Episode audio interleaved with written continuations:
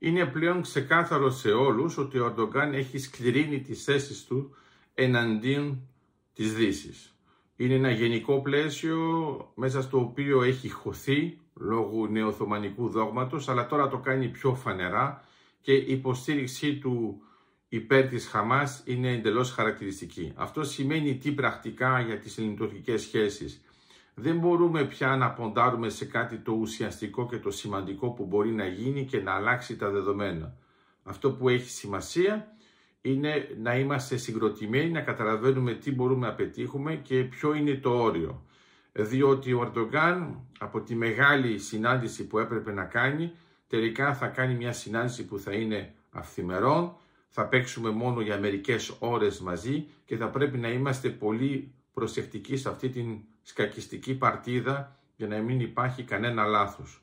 Όμως επί της ουσίας δεν μπορεί να κάνει και πολλά. Άρα από τη δικιά μας την πλευρά δεν πρέπει να κάνουμε λάθη για να μην τα αξιοποιήσει η Τουρκία και να μην τα εκμεταλλευτεί, ειδικά με την κατάσταση που έχει δημιουργήσει και στο πλαίσιο της Ουκρανίας και στο πλαίσιο του Ισραήλ. Εμείς λοιπόν, επειδή έχουμε μια ξεκάθαρη θέση και απέναντι στην ιστορία και απέναντι στις συμμαχίες μας, ενώ η Τουρκία κάνει συνήθως αυτά τα στρατηγικά λάθη να εναντιώνεται και εναντίον των συμμάχων της, πρέπει λοιπόν να φανεί αυτή η διαφορά που κάνει τη διαφορά.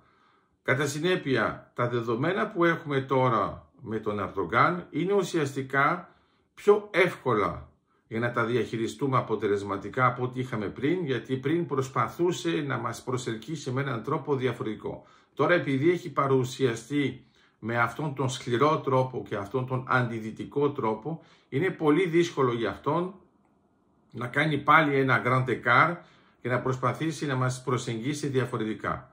Πρέπει λοιπόν και εμείς να είμαστε ξεκάθαροι στο τι θέλουμε, ποια είναι τα όρια της συνομιλίας και πώς θα παίξουμε αυτό το παιχνίδι, έτσι ώστε να βγούμε ασπροπρόσωποι από την όλη διαδικασία, χωρίς να απογοητεύσουμε τους συμμάχους μας και αντιθέτως να ενισχύσουμε τη θέση μας γεωπολιτικά.